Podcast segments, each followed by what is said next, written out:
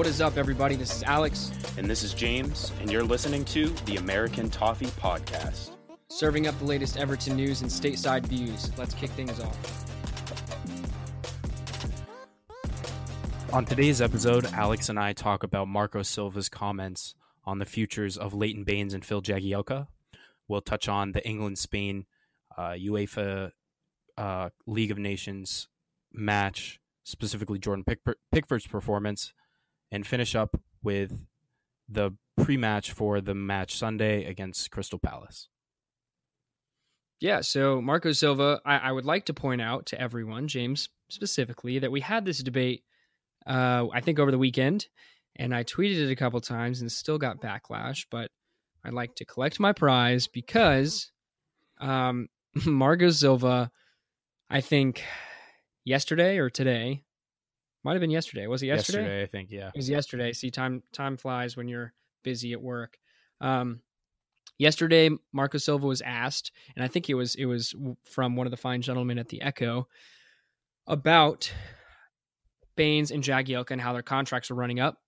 And he mentioned specifically how important they are because they are our two captains, right? Um, which it goes Jags, then Baines, and then he mentioned obviously, you know, he said he's like, we still have Coleman as our tertiary. But there are two are two captains, and they're extremely important. They're fighting for first team minutes as you expect them to. And then he went on to say that it's extremely important for them to be in the locker room, which you know checks checks all the boxes. So I, I wanted to do a tiny bit of, of boasting there, but um, you know, he he did, however, say that you know contract talks that's for the future. Um, that's that you know that's expected, but I just my my main point is it's really really underrated, especially with all the change we've had in the last year, year and a half. I think year and a half now.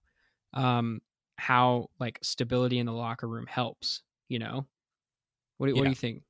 Absolutely, I agree, and and ha, ha, tip tip of the cap to you for you know round of applause, all that for your uh, prophetic prediction of you know this this talking point and i do agree coming around when we settled on you know one year extensions as a possibility for either of them and then marco silva echoed the general sentiment that we were kind of getting at in that they're both very important to the squad as far as their leadership not necessarily vocally because neither of them have shown to be vocal leaders on the pitch.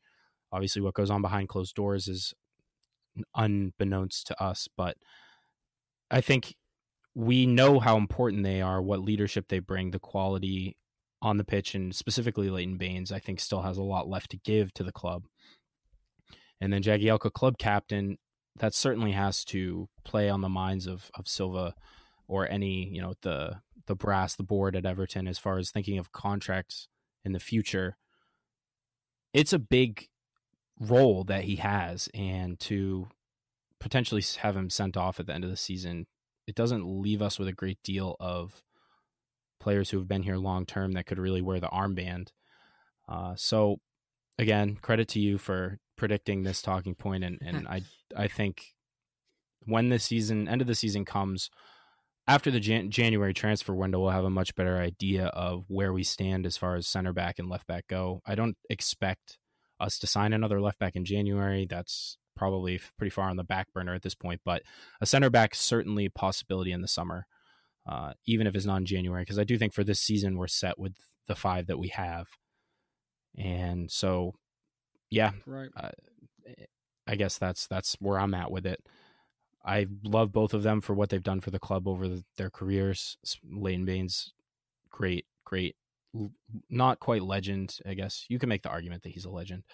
Um, but that's that's where I stand.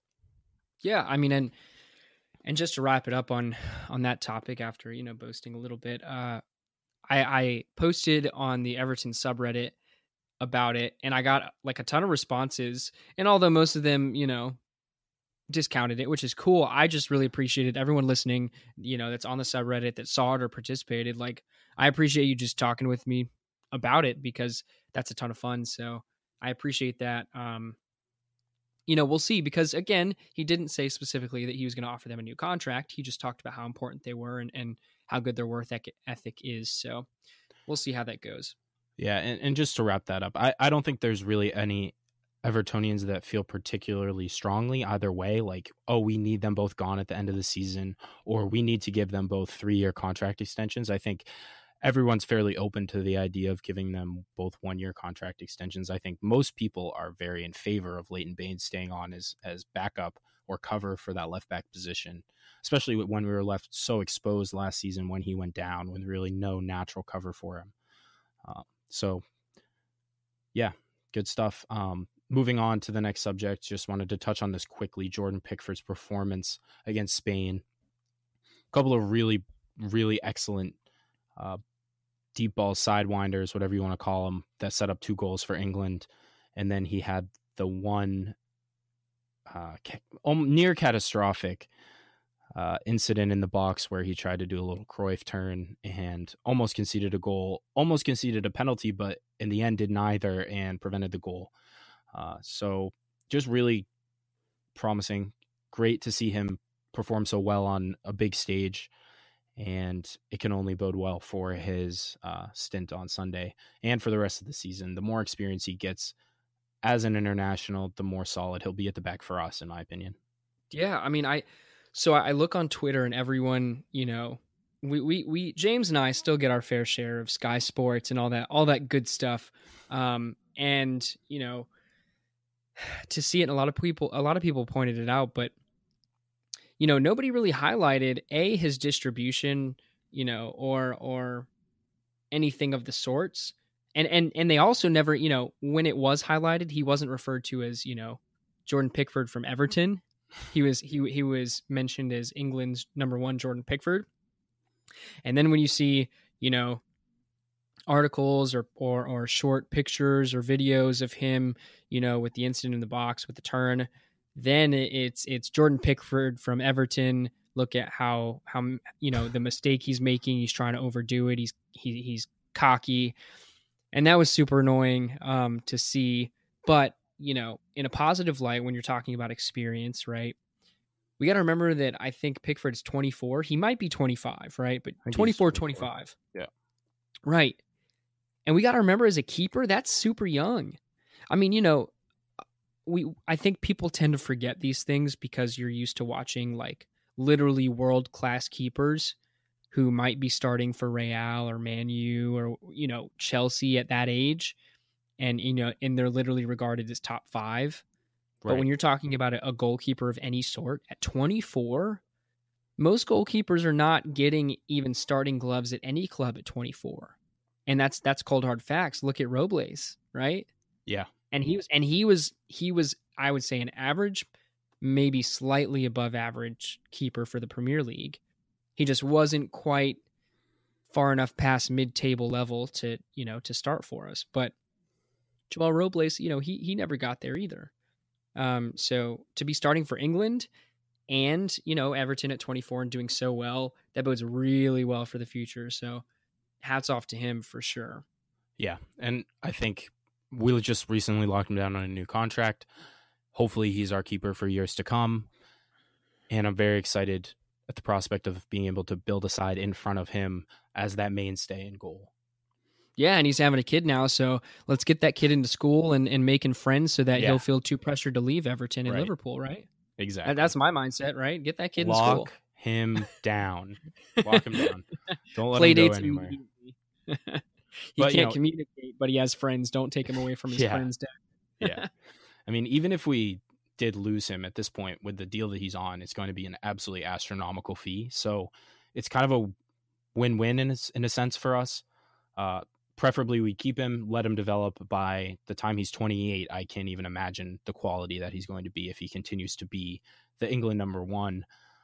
And so by then, our side we could be hopefully challenging for top four at that point, and we're really in the mix.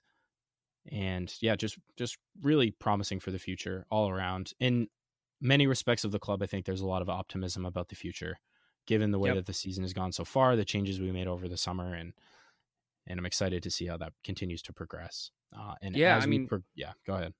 Leading it, leading into the pre-match, I mean, as you're saying, like, and I think I saw you say this on Twitter uh, earlier today or yesterday, but like, this is the first time in like a year and a half that I wake up on a Saturday or Sunday morning and I'm like excited for the match, right? You know, Right. you're talking about like we're excited for the future, but I'm excited for the present. Like I wake up and I know that no matter what, we're going to put in a lot of effort. We're going to create chances, right? And we're not going to go down without a fight for the most part. Things have been Yeah. getting, been getting consistent. And so, you know, now we look at Crystal Crystal Palace at home in in 3 days and I'm I'm feeling extremely optimistic. Yeah, me too. I feel this is certainly a match that we should win. Uh, Right. No could, no hopefully, but should underlined, bolded. unequivocally should win. But if you look at our results this season, the matches that we should have won, quote unquote, have given us some trouble. Uh, Yep. We probably should have beat Huddersfield. We probably should have beaten Bournemouth. Wolves, arguably, I mean, going down to ten men was obviously very difficult. Um, but we've had we've been in every single game. There hasn't been a game where we haven't where we've looked even anywhere near what we looked like last season. Uh, they, there's we're creating chances every game, even though our scoring hasn't been off the charts. It's not the one nil park the bus, send long balls up, and I actually managed to catch. I just went back and watched the highlights of our match at the end of the season under Allardyce against Crystal Palace, and the goals that we scored were literally like Pickford just booting it sky high to the other 18, us getting like a t- tip down. Uh, Gylfi scored one, Tom Davies scored one, the third one, and then Oumar Niasse also scored.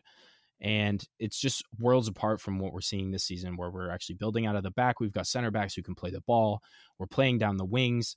Uh, and so, just to sort of segue into uh, the match on Saturday again, what what are you expecting to see for the lineup? Because there are some decisions that Marco Silva has to make. We've got Yerry Mina returning, finally fit for now. We've got Andre Gomes, who's also fit, and then James McCarthy back into the fold as well. So I'm curious to see how you think that we're going to line up.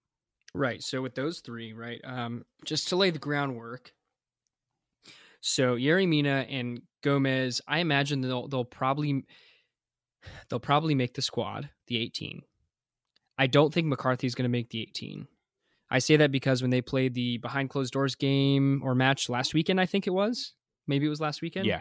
Um, I know Mina and Gomes, I think, played the whole 60 minutes. And then McCarthy, I think, was said to have played 20 minutes or 30. So, and, you know, coming back from like a, a leg break, you know, I, I don't see him being rushed into it. So I don't think, I don't think McCarthy's going to make the squad. Now, we're talking about midfield. Gana was taken off before halftime. Um, I think also on the weekend after scoring for Senegal. Right. So now, you know, he was seen, you know, kind of walking around the bench and stuff in the second half.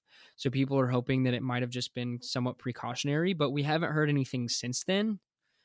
So you never know if he's going to be, be fit. So what I'm gonna what I'm gonna say is I, th- I think Yerry Mina and Gomes are gonna are gonna make the bench. They're not gonna start. Um, you know, we're coming off the back of two wins for in two, right? Targeting three and three. So I think we're going to see essentially the same lineup we saw last time out, right? Uh, Lucas Digne, uh, Zouma, Michael Keane, Kenny at the back, right?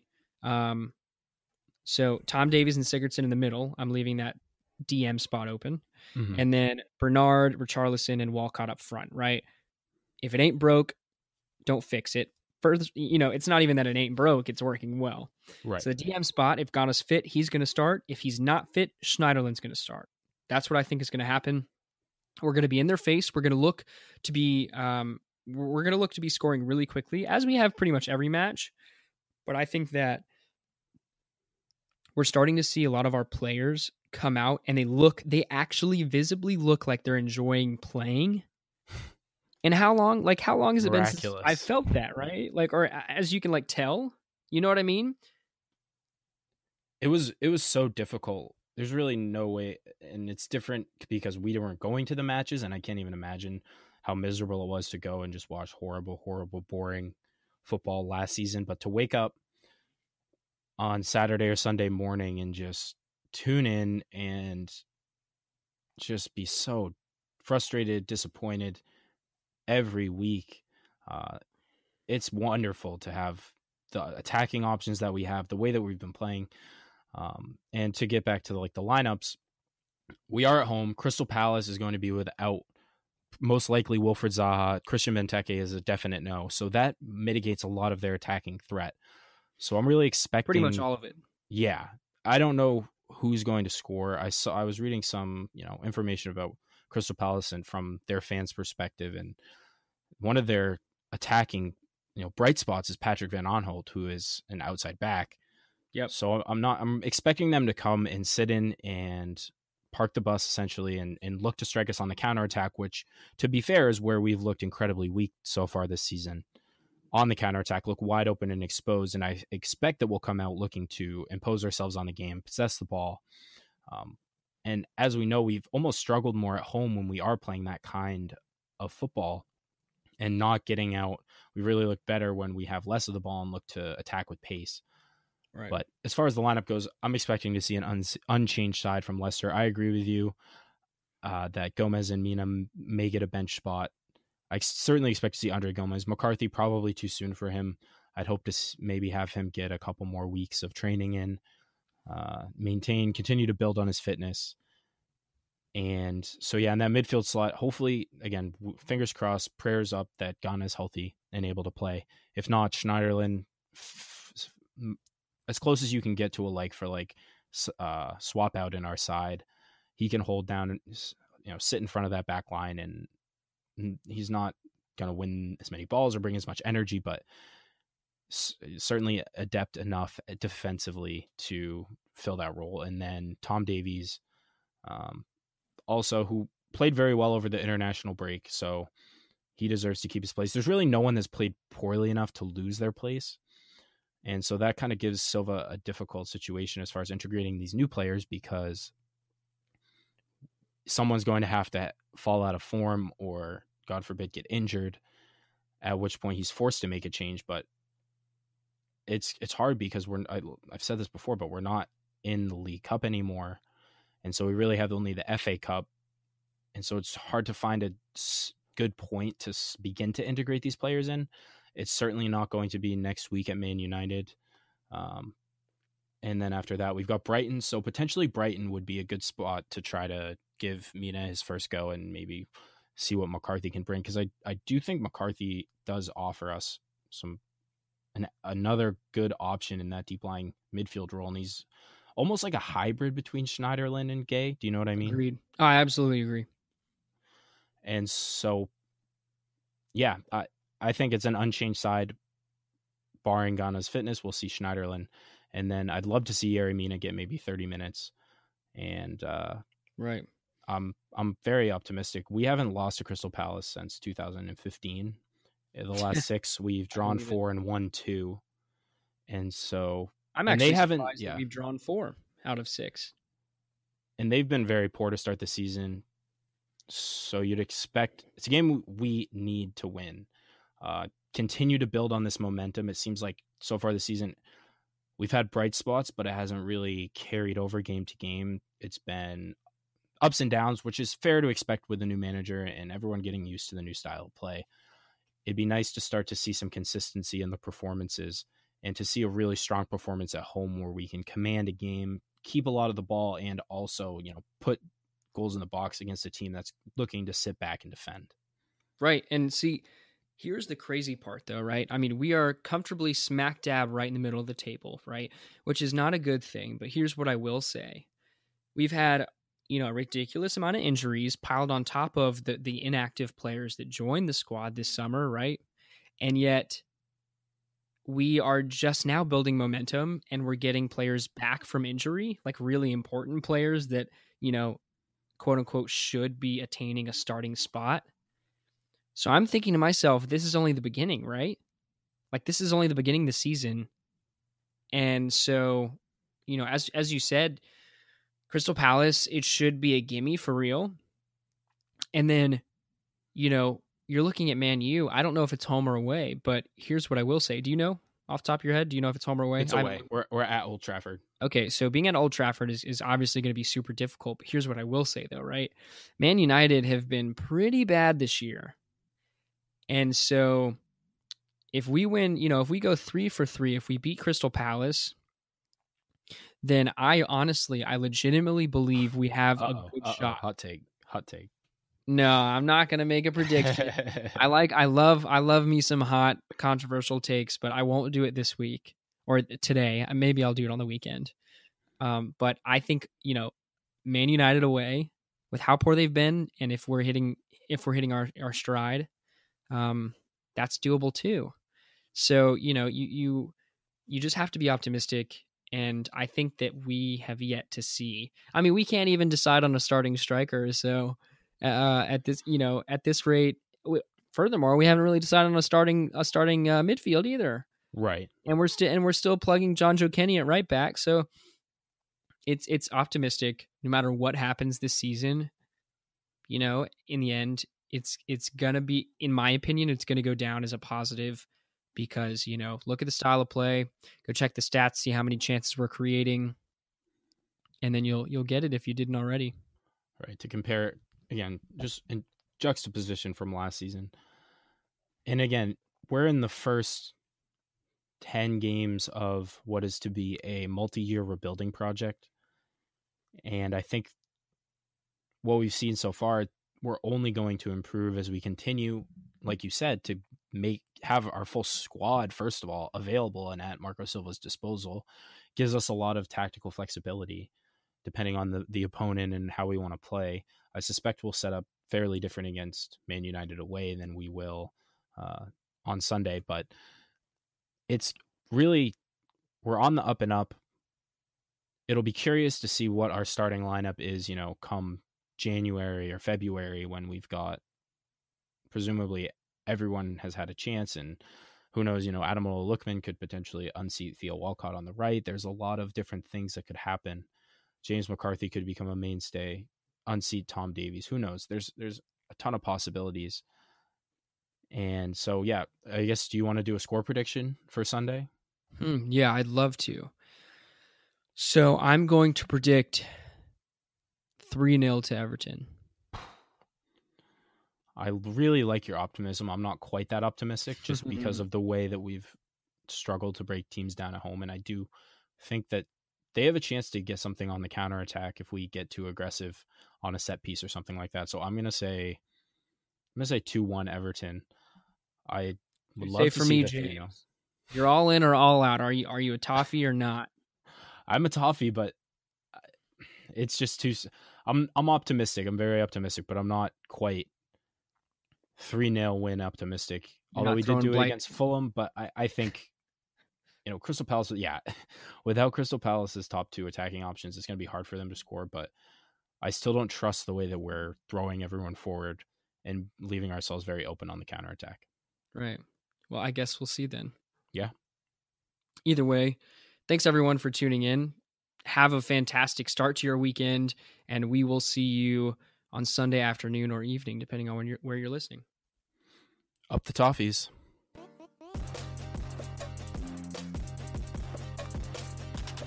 Thanks so much for tuning into the American Toffee Podcast. It is available on all major platforms. Please make sure you rate, review, and subscribe. That would help us out a ton. and follow us on Twitter as well at USA Toffee Pod. Until next time, come on, you blues.